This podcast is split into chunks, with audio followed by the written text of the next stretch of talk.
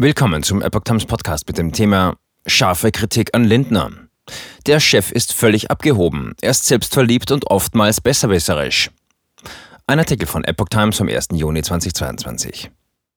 In der FDP regt sich angesichts der jüngsten Wahlniederlagen und des Kurses in der Ampelkoalition deutliche Kritik am Parteivorsitzenden Christian Lindner. Christian Lindner hat die FDP ganz systematisch zu einer Ein-Mann-Partei umgebaut, sagte der FDP-Politiker und langjährige Fraktionschef in Nordrhein-Westfalen Gerhard Papke dem Tagesspiegel. Alle schauten auf ihn, und wenn er es nicht hinkriege, dann stehe die FDP ohne Hemd und Hose da. Ich habe schon derart viele Höhen und Tiefen meiner Partei erlebt, um ein gutes Gespür dafür zu haben, dass die FDP jetzt in akuter Not ist. Ein hochrangiger Freidemokrat, der laut Zeitung anonym bleiben will, sagte unterdessen, es fühlt sich an wie bei Guido Westerwelle vor seinem Sturz. Lindner benimmt sich wie eine Gottheit, aber die Götterdämmerung hat bereits begonnen.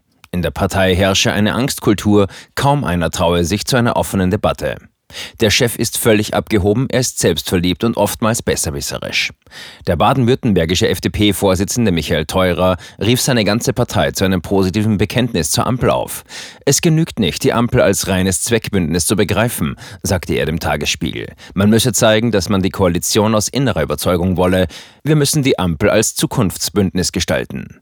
Es brauche eine glaubwürdige Modernisierungserzählung, die liefern bisher vor allem die Grünen. Mehr Fortschritt wagen, dieser Anspruch aus dem Koalitionsvertrag muss zuallererst mit der FDP verbunden werden, so teurer. Technologischer Fortschritt, Digitalisierung, effizienter Staat, das sind die Themen, bei denen wir in der Koalition sichtbarer werden können.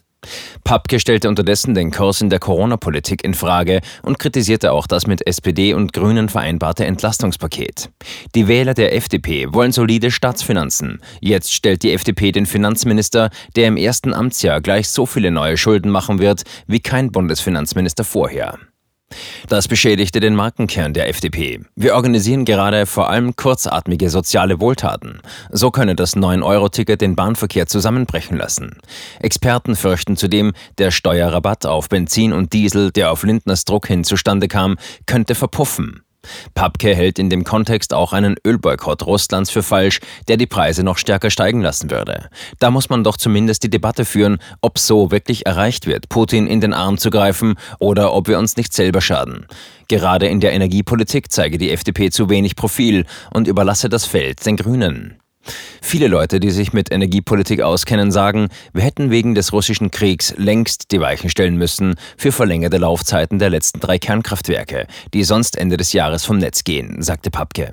Aber da kommt nichts, gar nichts von der FDP. Warum trauen wir uns diese Debatte mit den Grünen nicht? Die FDP habe einen Parteitagsbeschluss dazu verfasst.